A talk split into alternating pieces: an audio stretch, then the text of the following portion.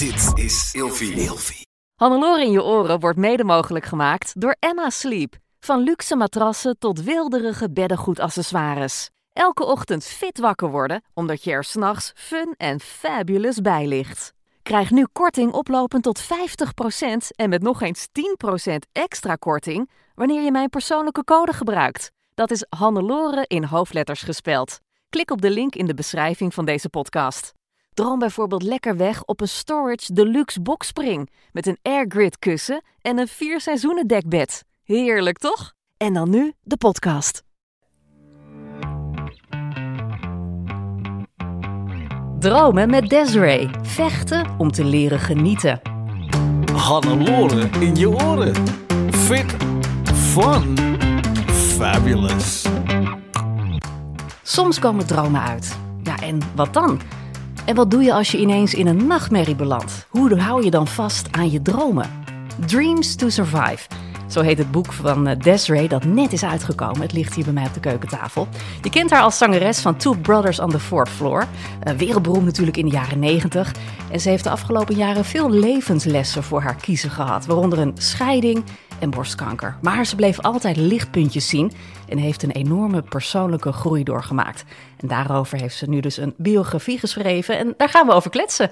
Welkom Desiree. Ja, dankjewel. Ja, ik ga Desiree zeggen, want Desiree is echt je artiestennaam, hè? maar Klopt, je, je heet ja. Desiree. Ik heet Desiree. Ja, Leuk. Ja, allereerst, we gaan naar dezelfde sportschool. ja leuk hè? Zo grappig is dat. Mogen we hem benoemen? Ja, tuurlijk. Bij Van Haren in Hilversum. Ja, want Ja. Jij, jij sprak me daar een keer aan. Je zei, je bent toch van de radio? Ja. Ik, en ik moest helemaal schakelen. Ik dacht echt, huh? Toen dacht ik, oh, jij bent Desiree. Want ehm, ik, ik heb jou een keer heel veel eerder ontmoet. Toen werkte ik bij de lokale radio. en ja? dan hadden wij een festival in Meidrecht.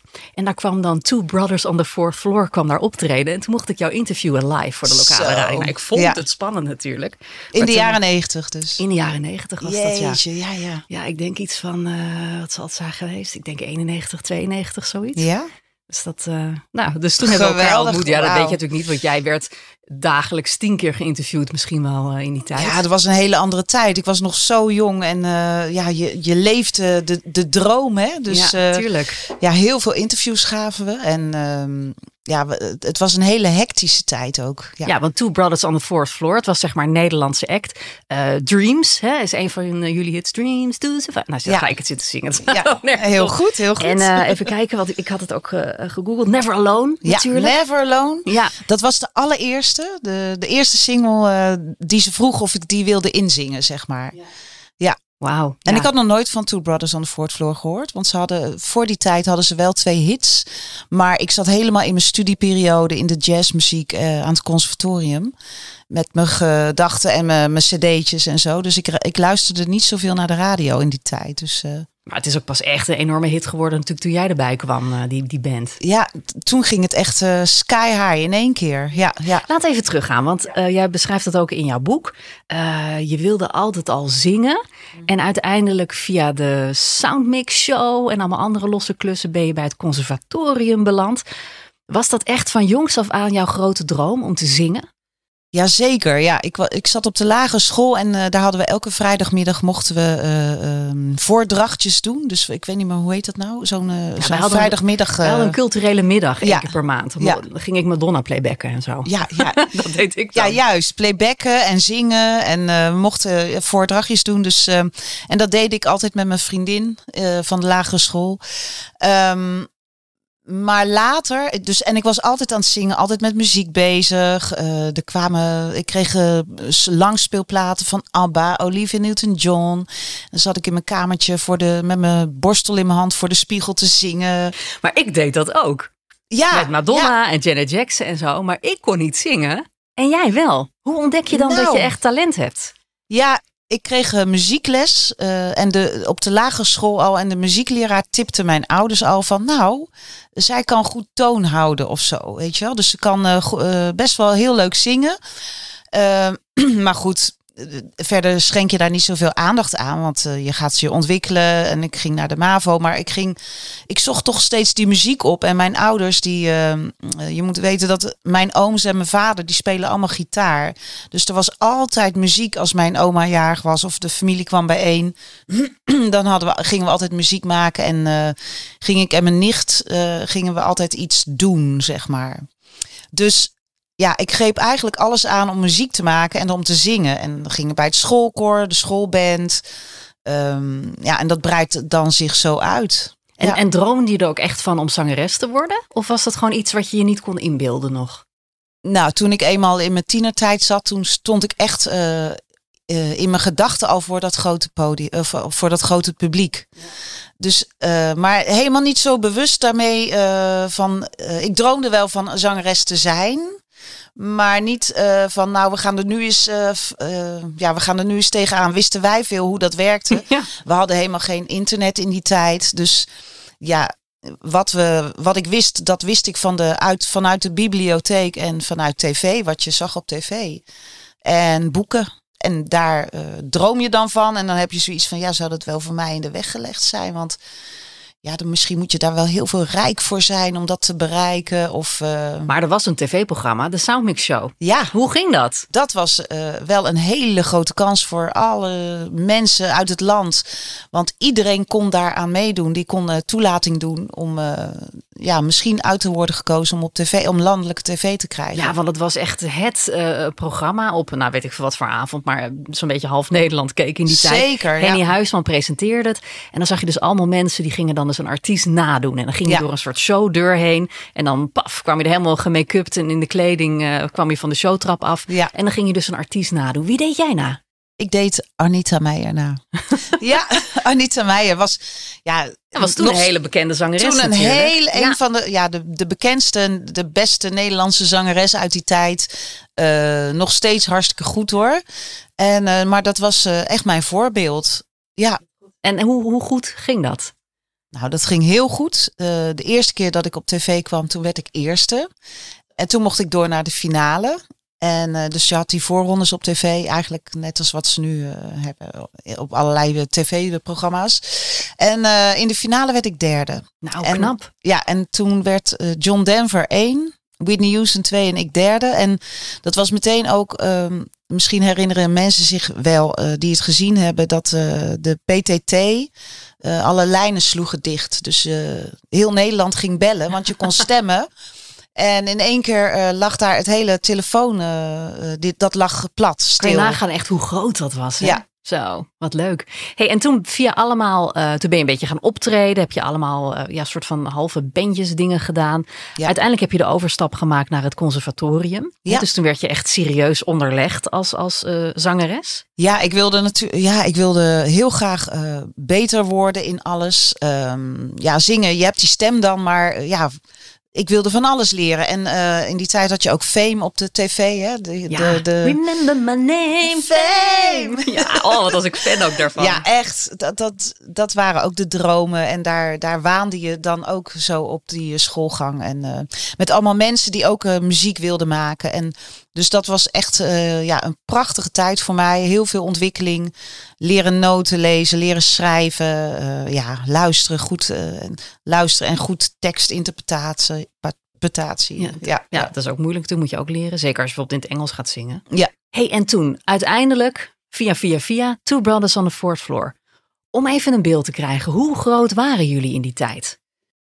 Ja, hoe groot waren wij? Ehm, we begonnen natuurlijk met Never Alone op te nemen. En dat ging binnen, eh, binnen een paar weken stonden wij in de top 10. En dat kwam eh, uiteindelijk op nummer 2 terecht. Ehm, daarna kwam er weer heel snel een nieuwe, nieuw liedje. Dat werd Dreams to Survive. Ja, doe jij het En- zingen maar, dat is het beste idee. Alleen wat hoger. en dat kwam op nummer 1. Dus ehm, ja, eigenlijk vanaf 94 tot en met 97. eh, dat was. Ja, wij waren zo wereldberoemd. We, we reisden de hele wereld over. Dus eh, we waren heel veel in het buitenland. Ehm, waar we zelfs in Brazilië op nummer 1 stonden met eh, Dreams. Het was ongekend. Dat we dit al op zo'n jonge leeftijd mee uh, mochten maken. Ja, jij was echt die, die, die Europop hè, in die tijd. Ja. En je had natuurlijk ook Too Unlimited. Die gingen ook de hele wereld rond. Uh, Ja. 24-7. Ja. Met Nance had je. En je had Two Brothers on the Fourth Floor. Ja, zeker. En ja, we kwamen uit de jaren tachtig, eh, een beetje eh, bedompt. En toen eh, op een gegeven moment viel de muur in eh, Berlijn. Hè? En toen hadden de mensen echt behoefte aan kleur, aan, aan eh, vrolijkheid, eh, aan ja, eh, licht, liefde, noem maar op. Dus dat werd een hele. De muziekscene veranderde daardoor ook. Dus daardoor kreeg je die vrolijke liedjes die heel makkelijk mee te zingen waren. En vaak met een, een rapper en een zangeres. Dus verschillende acts werden er gelanceerd. Ja. Kon je echt genieten van die tijd?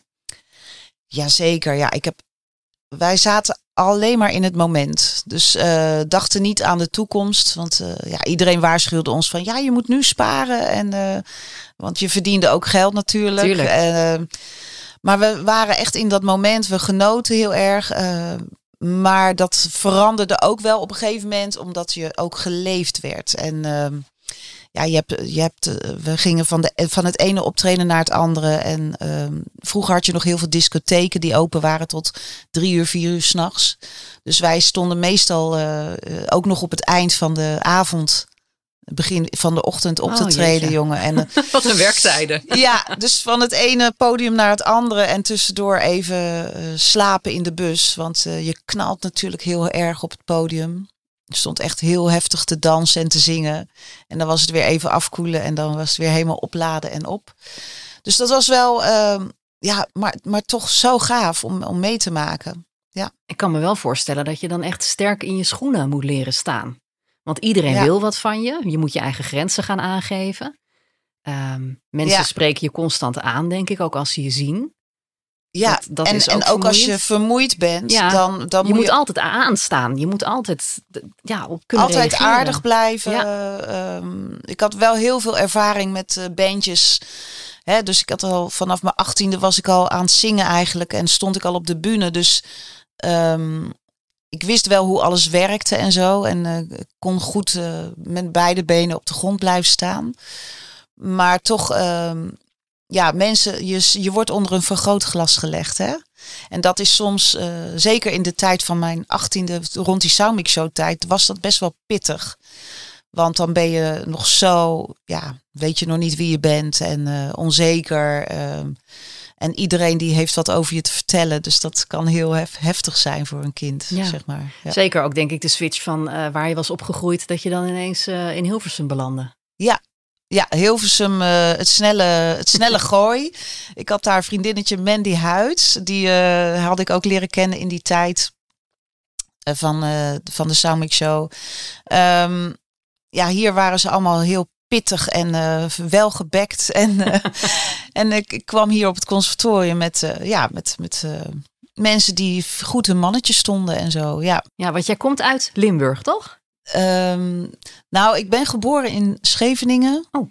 Leidsendam, toen naar Brabant en toen naar Limburg. Oh, Dus de middelbare schoolperiode in Limburg. ja.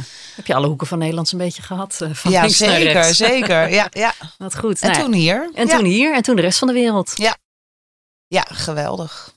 Wat is een van je meest dierbare herinneringen uit die tijd van Two Brothers on the Fourth Floor? Heb je een bepaald moment dat je echt dacht van wauw, ik, ik zit nu helemaal in het moment en dat je gewoon keihard aan het genieten was van die droom die uit was gekomen? Ja, dat waren eh, de reisjes naar het buitenland. Eh, we hebben zelfs ook videoclips in het buitenland opgenomen. Dat, we zei, de eerste videoclip was in Mexico. Dat, ja, dat waren zulke mooie avonturen. Ehm, daar reden we nog met de bus door het land en dan zag je heel veel. eh, je zag de armoede van het volk daar of de mensen. Piramides, eh, ja, opnames aan het strand. Gewoon een prachtige wereld ging voor me open. En zo zijn we ook in Brazilië dus geweest met een hele groep eh, artiesten. In Venezuela hebben we een videoclip opgenomen. Ja, kleurrijke landen. Zuid-Afrika. Ja, dat zijn eh, zulke cadeaus die je eigenlijk ja, op zo'n jonge leeftijd al krijgt. Je ziet heel veel van de wereld, dus dat is wel heel gaaf. Bijzonder, ja. Ja, bijzonder. En je ouders waren natuurlijk super trots.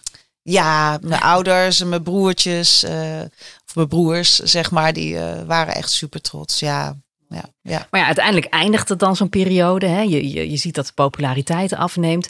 Hoe was dat in die tijd daarna? Want dan kom je echt van een hele hoge piek. En dan Ja. word je. Ja, dan, dan ontdek je een beetje wie je zelf eigenlijk bent, denk ik. Ja, dat was eh, eh, toen ik stopte met Two Brothers. Dat was eind jaren negentig. Ehm, en dat, dat kwam eigenlijk doordat er geen ontwikkeling echt meer was in de groep. Eh, het lag een beetje stil. Ik kreeg ook geen nieuwe kansen om mee te schrijven of zo. Dus, en ik wilde me verder zelf ontwikkelen. Dus ehm, toen kwam ik wel in een gat terecht waar ik niet lang in wilde blijven, uiteraard. Dus ik ging allerlei shows opzetten om ook ja, inkomen te vergaren. Uh, maar goed, mijn potje raakte wel op, want ik had ook verbouwd. En, uh, dus het was best wel een, uh, een diep dal waar ik in terecht kwam.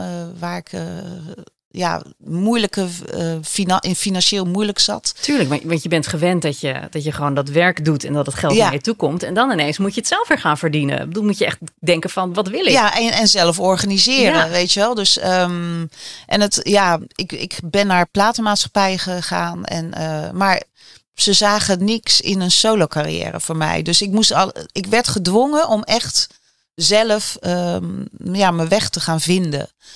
En eh, dat is eigenlijk wel, ja, dat, en, in die tijd ben ik ook boeken gaan lezen over zelfhulpboeken en proberen jezelf te ontdekken. Van, eh, ik ben altijd al geïnteresseerd geweest in het leven van, ja, wat komen we hier eigenlijk doen? Dus eh, je kan wel je leven leven, maar heb je ook een doel of waarom zijn we hier, weet je wel? Dus ehm, de, de, meer de spirituele kant van het leven wilde ik ontdekken en mezelf ontwikkelen. Ehm, ja, en dat is eigenlijk in die periode begonnen. Ja, dus je had Ja. eindelijk tijd voor die, voor die zelfreflectie. Maar ondertussen was je ook aan het ploeteren natuurlijk om weer een, een, een, nieuwe droom voor jezelf te creëren. Ja, ja dus ehm, ja, dat, dat is ook wel een item in mijn leven. Dus eh, je blijft toch eh, zoeken eh, in, naar je creativiteit en de dingen die je nog wilt doen in het leven. Ja, en de mogelijkheden zijn daarin on, onbeperkt, onbegrensd. Dus alleen je moet ze gaan zien, gaan visualiseren en eh, ja, gaan uitproberen. En stap voor stap kom je dan ergens. En dus toen ik eh, zelf mijn eigen shows had neergezet, ja, kwam er weer een nieuwe kans op mijn pad. En eh, dat was eh Conrad Stokman, die kwam naar mij toe. Die wilde de Divas of Dance opzetten. Oh, dat weet ik nog wel, ja. Ja, Ja, en, dat was gaaf. Dat waren echt drie topzangeressen bij elkaar. uit de jaren negentig. Ja. Maar goed, ging weer naar de jaren negentig. Dat was ook weer een, een, eh, een nieuwe kans. En eh, natuurlijk weer een inkomen wat gegenereerd werd. Ehm, ook een heel proces om met eh, die twee dames eh, die ieder hun eigen wel. karakter Want je bent hadden. gewend om met zo'n zo'n rapper eh, samen te werken. Hè? Dan zijn jullie heel goed op elkaar afgestemd natuurlijk. En dan ineens komen er nog twee nou ja, diva's bij. Diva's, Ja, zeker. tuurlijk. En ja, we moesten echt, we hebben moeten leren geven en nemen. Want iedere, we zijn zo, vers- drie, alle drie zo verschillend. Ja, want wie waren dat? Dat was Anita, toch? Van Ja. Tour Limited. Ja. En dat was de zangeres van Teaspoon, Linda. toch? Ja, Ja. Linda van Teaspoon. Ja, dus ehm, nou, dat was ook wel, dat is ook wel weer. De, uiteindelijk zijn we Sisters of Dance geworden, laat ik het zo zeggen. Dus eh, er ging heel veel eh, overheen. Eh, allerlei discussies en eh, moeilijkheden. Maar ehm, ja, het was, ik ben toch ook wel weer trots op dat we dat weer hebben geflikt. Mooi dat je Dus, dat hebt eh, opgezet. Ja, Maar uiteindelijk kwam daar weer Two Brothers on the Fourth Floor. ja, daar waren jullie weer. Ja, en daar waren we weer. nou goed, er, kwam een aanvraag. eh, of nee, we, we zouden. eh, we hadden een optreden op een bruiloft van eh, de toen de manager, die uiteindelijk manager werd, Brian. En ehm, ja, dat was toch wel heel gaaf om, om samen weer te doen. Uiteindelijk kwam er een optreden. Een heel groot iets, event.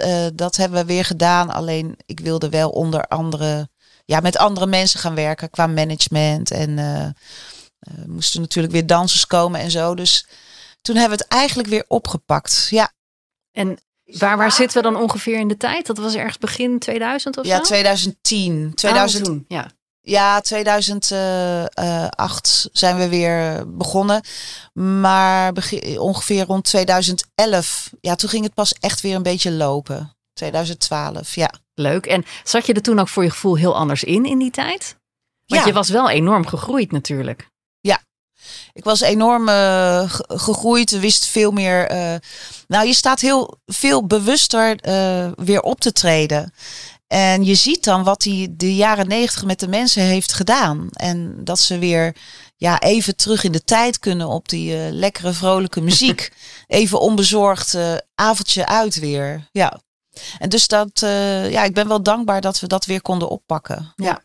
En toen brak er een periode aan uh, dat, dat je uiteindelijk dat je ziek werd. Je, je, je verbrak je relatie. Je ging alles ineens, veranderde jouw leven poef, helemaal. Ja. Hoe, hoe was die periode? Het begon eigenlijk in 2014. Uh, dus best nog wel weer tien jaar geleden, zeg maar. Um, toen uh, deed ik mee aan een tv-programma The Winner Is van SBS 6. En uh, daar mocht ik strijden tegen collega-artiesten, zeg maar. En uh, ik, de winnaar kon een miljoen winnen en ik zat in de finale en ik verloor, zeg maar. Dus dat was best wel uh, hard.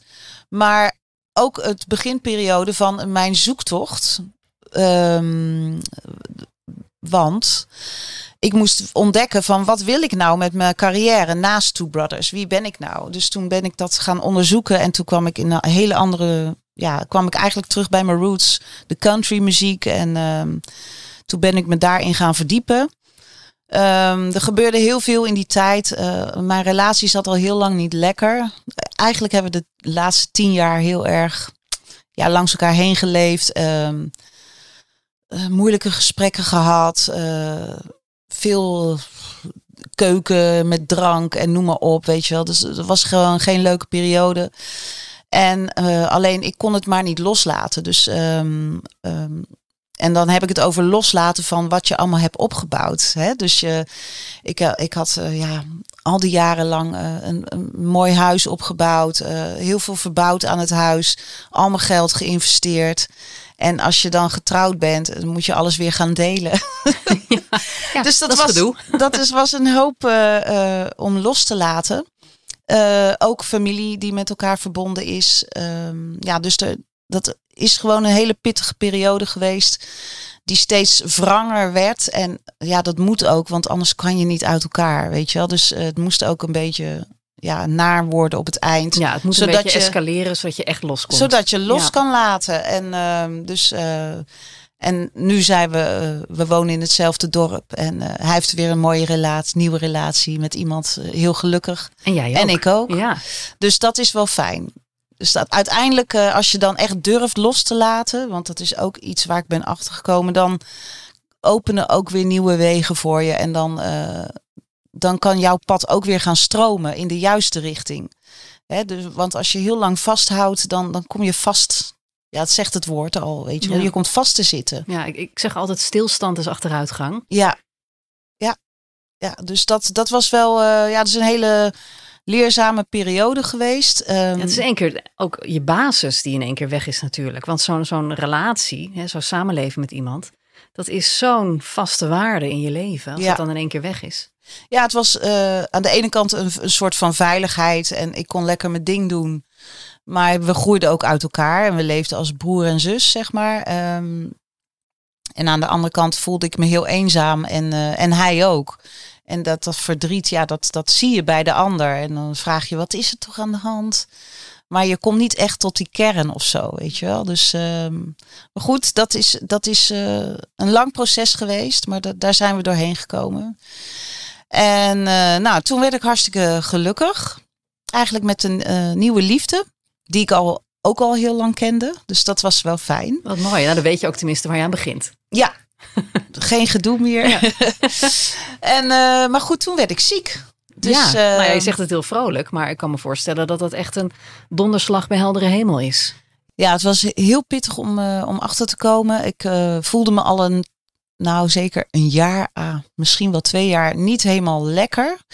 Uh, ik dacht of het is de overgang. Uh, ik had hele, terwijl ik heel gelukkig was in mijn nieuwe relatie, had ik toch hele zware zware gedachten, gemoedstoestanden. Uh, ik had pijn in mijn rechterborst en mijn rechterschouder. Um, en ik had zoiets van, wat is er toch met mij aan de hand? Een soort van burn-out, dacht ik. Maar dat ging zo ver, terwijl ik heel optimistisch en positief ben, zeg maar. Uh, ging zo ver dat, dat ik eh, zo, soms zoiets had van, nou, voor mij hoeft het niet meer. En, eh, Wat heftig, terwijl meestal als vrouwen zoiets hebben eh, rond eh, hè, vanaf je veertigste ergens, dan zeggen ze, oh, dat is de overgang. Ja. Als ze al überhaupt zeggen, stel je niet aan, dan, dan is het stap 2 meestal, oh, dat is de overgang. Maar jij voelde dus wel dat er, dat er meer aan de hand was. Ja, ik moest heel diep graven. En in 2012 heeft mijn moeder borstkanker gekregen. Dus vanaf die tijd was ik altijd al ja, aan het voelen of ik geen knobbeltje voelde en zo. Maar ik voelde nooit wat. Eh, en tot op één dag, van het een op het andere moment, voelde ik in één keer een hele harde plek aan de rechterkant. Het is zo bizar hoe dat werkt. Want eh, je zou toch zeggen van ja, dan ga je toch, dat moet je toch eerder hebben gevoeld. Maar ik voelde dat dus niet. Dus in één keer werd ik me heel erg bewust van, hé, hey, mijn ene borst is anders dan de andere. Dus toen ben ik ook meteen naar de arts gegaan en kwam ik echt meteen in de molen terecht van het ziekenhuis. En op de Mama Poli noemen ze dat. Ehm, en toen bleek dat ik een tumor van 5,5 centimeter al had. Na al die onderzoeken, zeg maar. Ehm, ja, en toen, als toen ik dat hoorde, hadden, ja, je wereld staat echt compleet op zijn kop. En echt stil, inderdaad. Eh, niks is meer belangrijk dan eh, proberen beter te worden. En eh, je wordt in één keer echt ook een patiënt, weet je wel. Want je gaat al die onderzoeken in. En eh, dat was wel heftig hoor, om, eh, om daarin te zitten. Eh, want in één keer ben je ziek en staat het leven stil. En kan je ook niet meer meedoen met het leven. Ja, heftig. En dan, en dan, ja, dan heb je natuurlijk heel veel angst, denk ik. Dat je denkt van, goh, hoe, hoe gaat dit aflopen? Tegelijkertijd ga je hele heftige behandelingen in, neem ik aan. Want volgens mij heb Ja. je ook chemo gehad. Zeker, ja. Ja, ik, ik kan het me niet voorstellen, want ik ben gelukkig nooit zo ziek geweest. Maar ik, ik, ik kan me echt eh, voorstellen dat je dan, nou, dat je niet eens nadenkt. Dat je maar gewoon gaat, gaat, gaat. En je focust op beter worden. En dat de rest allemaal later komt. Wat het, wat Ja, het echt met je doet. Nou, er, er kwam echt een, eh, een, eh, een overlevingsgevoel komt er naar boven, zeg maar. Want je wil weer beter worden. Dus ik ben alles op alles gaan zetten om eh, ook aan- om aan mijn gezondheid te werken. Eh, ik ben gaan lezen, kwam een boek tegen waar dat over voeding ging. En eh, van een arts die ook een tumor had gekregen. Ehm, ik ging mindfulness doen. Dus eh, ik kwam echt letterlijk stil te staan, waardoor je ja, eh, de tijd mag nemen voor jezelf. Om, eh, om jezelf lief te hebben. Want ja, je, eh, ik verloor mijn haar, ik verloor mijn wimpers, mijn wenkbrauwen, alles. Dus, eh, maar ik had zoiets van, nee, ik ga hier doorheen komen. Want de arts had ook gezegd van, eh, ehm, wat had ze gezegd? Van nou, we, ga- we gaan ervoor zorgen dat je weer beter wordt. Want die chemobehandelingen zijn heel goed, zeg maar. Dus ik hield me daaraan vast. Dus En de ik- prognose was goed. de prognose was goed. ehm, ehm, dus ik ging die chemo in en ik had zoiets van, nou, dat wordt mijn gezondheid gezondheidscocktail. Oh, dat is ook een manier om het te benaderen. was best wel- erin. was best wel eng, ja zeker. En, eh, want je, gaat, eh, je krijgt in één keer die, die vloeistof in je lichaam gespoten. En dan kan je je voorstellen, dan voel je dat door je hele lichaam gaan. En dat breekt eigenlijk alles af. Eh, alle goede, maar ook alle slechte Ja, cellen hebt natuurlijk een beetje het idee dat er een soort gif in je gaat, waar je uiteindelijk wel beter van wordt. Maar ja, wat Ja. je zegt, er moet eerst wat worden afgebroken. Ja, dus ik zat wel in mijn geest van nee, sterk worden, want eh, dat, dit, is, dit, eh, dit gaat al die celletjes aanvallen. Zo visualiseerde ik dat ook van oké, dit gaat, want ik ben echt met visualisatie bezig geweest. En ehm, nou, dat heeft ook gewerkt, want uiteindelijk ehm, eh, waren alle cellen weg. Dus eh, een half jaar chemo gehad, wat een hele zware periode was. Ehm, op het laatst kon ik echt nog maar 10 meter lopen en alles deed zeer en eh, nou noem maar op. Maar ik moet er meteen ook bij zeggen dat het heeft me ook zoveel gebracht die periode. En dus ik ja, ben, kon echt stilstaan bij mezelf. Ik ben gaan schrijven. Vandaar ook het boek. Hè, dat, eh, want je, ik was artiest en ik stond op de bühne.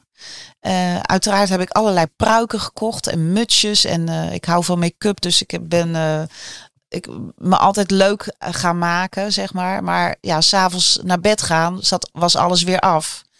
En dan kom je in je pyjamaatje met je kale kop, helemaal opgezet bij je nieuwe vriend. Lig je daar, weet je wel. En nou, gelukkig ging hij daar goed mee om. Maar ik vond het voor de, voor de omgeving wel heel vervelend hoe ik eruit zag en zo. En eh, ik moest ook alles vragen, want eh, ik ben gewend alles zelf te doen altijd. En nu werd ik afhankelijk van iedereen om me heen. Eh, maar je, het brengt je ook bewustzijn van, wauw, wat een lieve mensen zijn er toch om me heen, weet je wel. Dus ja, je gaat er echt met z'n allen doorheen, met al je vrienden om je heen. Ja, dus aan de ene kant ben je heel kwetsbaar, maar Ja. ook heel sterk. Ja, ja want eh, ja, je, je, je moet er doorheen. Dus je doet het. Ehm, maar ik ben wel wegen gaan zoeken eh, waardoor het voor mij wat, eh, ja, waardoor het wat makkelijker wordt voor jezelf. Dus ik ben lekker yoga gaan doen en kon gaan me- leren mediteren. Eh, ik ben gaan schrijven. Elke dag schrijven helpt enorm om, eh, eh, ja, om, je, om jezelf te leren kennen, om je, je gevoelens op te schrijven. Om, je gaat daardoor van alles realiseren. Dus je leert jezelf beter kennen als je gaat schrijven. Dus dat heeft heel erg geholpen. En, eh, en dat bracht me ook weer terug bij de liefde voor mezelf. Want ja, dat moet je ook ontdekken. Lief zijn voor jezelf, zachtheid creëren voor jezelf in een eh, ja, pittige, harde wereld, zeg maar. Dus Ja, eh, ik, heb wel eens iemand horen zeggen, die was ook heel erg ziek geweest. En die zei van eigenlijk was dit eh, een van de beste dingen die me ooit is overkomen. Omdat ik zo erg teruggeworpen werd op mezelf. En echt weer van mezelf moest houden. En zo'n ontzettend dankbaar gevoel aan die periode heb overgehouden. En dan denk ik echt, wauw, dat is toch gewoon verschrikkelijk. ja. Maar diegene zag het echt als, als iets ja, moois bijna. Ja. In al zijn lelijkheid. Ja, en zo heb ik het ook ervaren. En ehm, ja, het brengt je echt terug bij de dankbaarheid en bij de liefde voor jezelf. En je gaat heel veel dingen realiseren. En, eh, Ik, ik ging ook kijken van ja, wat is mijn eh, levenszin? Waar, haal ik mijn levenszin uit, zeg maar? Dus je gaat heel erg kijken van hoe ga ik er, als ik nu, nu leef ik nog, wat eh, mag ik nog doen met mijn leven, de, de rest van de komende tijd? Ehm, En, en wat kwam daaruit dan? Ehm, ja, ik heb gewerkt aan mijn boek en mijn muziek. Eh, ik had zoiets van. Ik wist ook eh, wat, waar ik heel erg. ehm, ehm, wat ik in die tijd ook heel erg heb ervaren, is dat ik niet alleen was in dit proces. Dus You're never alone. ja, you're never alone. Dus met alle vrouwen die er ook doorheen gingen, dat gaf mij ook kracht. Om eh, te beseffen van nee, we, we gaan hier samen doorheen. Ehm, Ja, je muziek denk ik ook. Want uiteindelijk, je bent doorgegaan met muziek maken. En ik kan me voorstellen dat, jou ook, dat jouw muziek ook weer iemands leven weer een stukje mooier kan maken. Ja, dat hoop ik dan ook. Dat eh, de muziek die, die ik heb opgenomen, die heeft, dat heeft mij heel erg er doorheen geholpen. En dat, eh, daarom wil ik dat ook zo graag delen in de vorm van een boek en met nieuwe muziek. Dat geeft kracht en hoop. Ehm, eh, ja, dus dat, dat, dat is eigenlijk mijn missie op dit moment. Of mijn, mijn levenszin haal, haal ik daaruit. Ehm, verbinding zoeken met mensen. Ehm, ook door, weer door die boeken, door het verhaal en de muziek. En wie weet wat er allemaal nog gaat gebeuren. Ik heb nog zoveel leuke ideeën, maar voor alles moet je tijd hebben. Tuurlijk. Want hoe lang is dat geleden? De- Sinds wanneer ben je echt beter? Ehm, nou ja, zeg maar begin 2023. Oh, dat is echt maar net nog. Ja. Toch? Want het is nu, we lopen nu tegen het einde van 2023. Dus je bent nu zeg maar een jaar weer bezig met, met jezelf weer opbouwen. Ja, opbouwen. eh, nou, lekker de natuur ingaan natuurlijk. Helpt dat enorm om tot jezelf te komen en eh, je te verbinden met eh, ja, toch wel schoonheid van het, van het leven. Ehm, sporten. ehm, zorgen dat je steeds toch weer terug jezelf terugroept. Want ook ik ga de stress af en toe in en eh, zit in een gehaast leven. Eh, want ja, de muziek is heel kleurrijk, hè? Want je gaat van het eh, en zelfstandig ondernemen is heel, vergt heel veel verschillende dimensies, zeg maar. Dus je gaat van het ene moment in het andere en dat is continu schakelen. Dus het is eh, wel belangrijk dat ik dan eh, ja, even toch weer mezelf terugroep. Ja. Ja. En even weer een momentje voor reflectie. Ja. Mooi. Hey, en je boek. Ja. Want je hebt nu dus een boek geschreven, Dreams to Survive. Wat, wat, wat is jouw, jouw doel met dit boek? Ehm, het doel, ja, eigenlijk het verhaal van dat meisje eh, dat haar dromen leeft, zeg maar. Elke keer weer opnieuw ontdekt van wel, wat ga ik nu weer doen. Eh, daar levenslessen uithaalt. Ehm, die levenslessen wil ik graag delen met mensen. Van wat heeft mij nou geholpen om door die moeilijke periodes heen te komen. waar je eigenlijk het meeste uithaalt. Die moeilijke periodes hebben we echt nodig om, tenminste, dat is mijn ervaring uh, echt nodig om uh, jezelf beter te leren kennen. en om nog mm, ja, vollediger in het leven te kunnen staan. Um, ja, dat is, dat is eigenlijk wat ik door wil geven. Dus, ja. En, en voor, voor wie heb je het geschreven?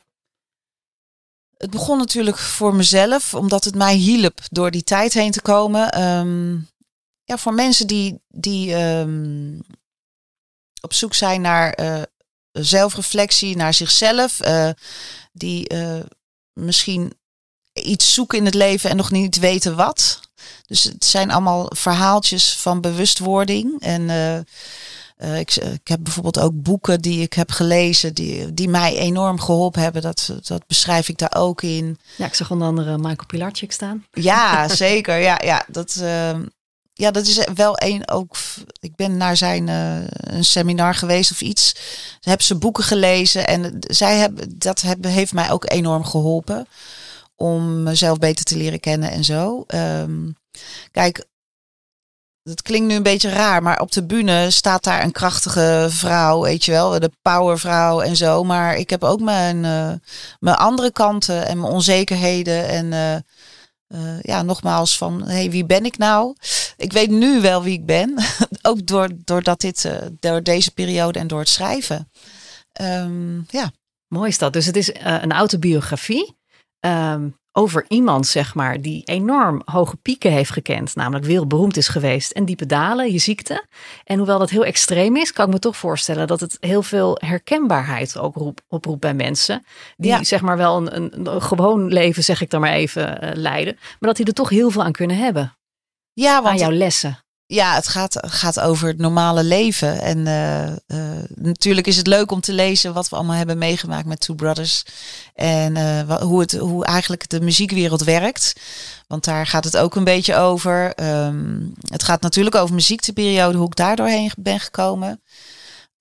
over de persoonlijke groei. Um, maar ook over de nieuwe muziek. Uh, waar ja, je hebt ook nieuwe muziek uit en ja, een theatertour zag ik. De verhalen achter de liedjes, uh, uh, ja, waardoor ik ze geschreven heb. ik ben bezig met een theaterprogramma voor 2024-2025. Dat ik waarschijnlijk met vier vrouwen ga doen. Dus, gaaf. Wie, ja. Met wie? Um, met, in ieder geval met Laura Vlasblom uit de jaren tachtig. Ken ik nog van Frissel Sissel. Ja, van ja. Frissel Sissel. um, Linda Caminita, zij is van Mrs. Einstein. En zij is ook een vriendin van mij. Zij um, uh, ja, heeft ook theatershows gedaan. Is naar het, naar het Eurovisie Songfestival geweest. Zij heeft vier uh, grote koren die ze begeleidt. Wow. Dus uh, ja, het wordt een heel gevarieerd vrouwenprogramma. Ja. ja. Leuk lijkt me dat dan nu met, ja. met vrouwen ook weer. Ja, en ja. waar ieder, ieder zijn eigen verhaal heeft en uh, iets kan bijdragen. Het is nog allemaal in ontwikkeling, maar ik heb er zin in. Dus, ja, uh, mooi. ja. mooi. Um, hoe kunnen we het boek bestellen?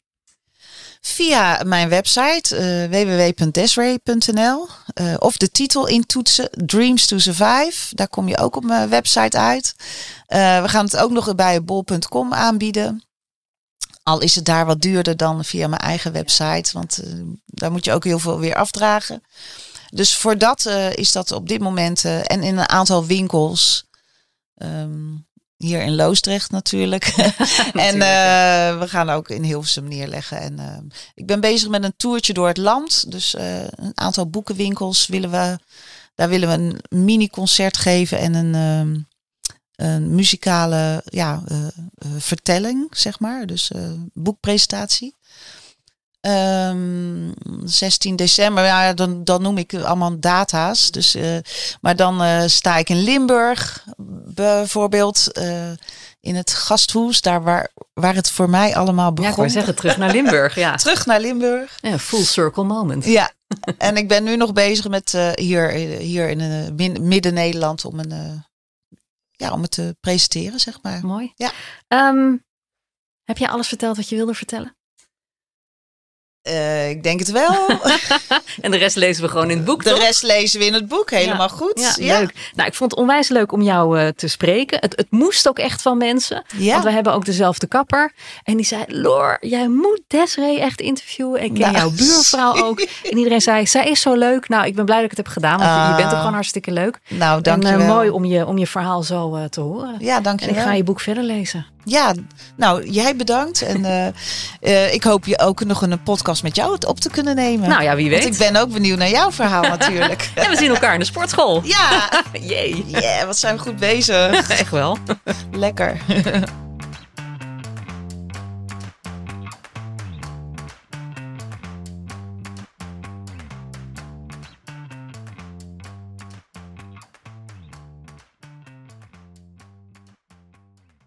Hannelore in je oren wordt mede mogelijk gemaakt door Emma Sleep.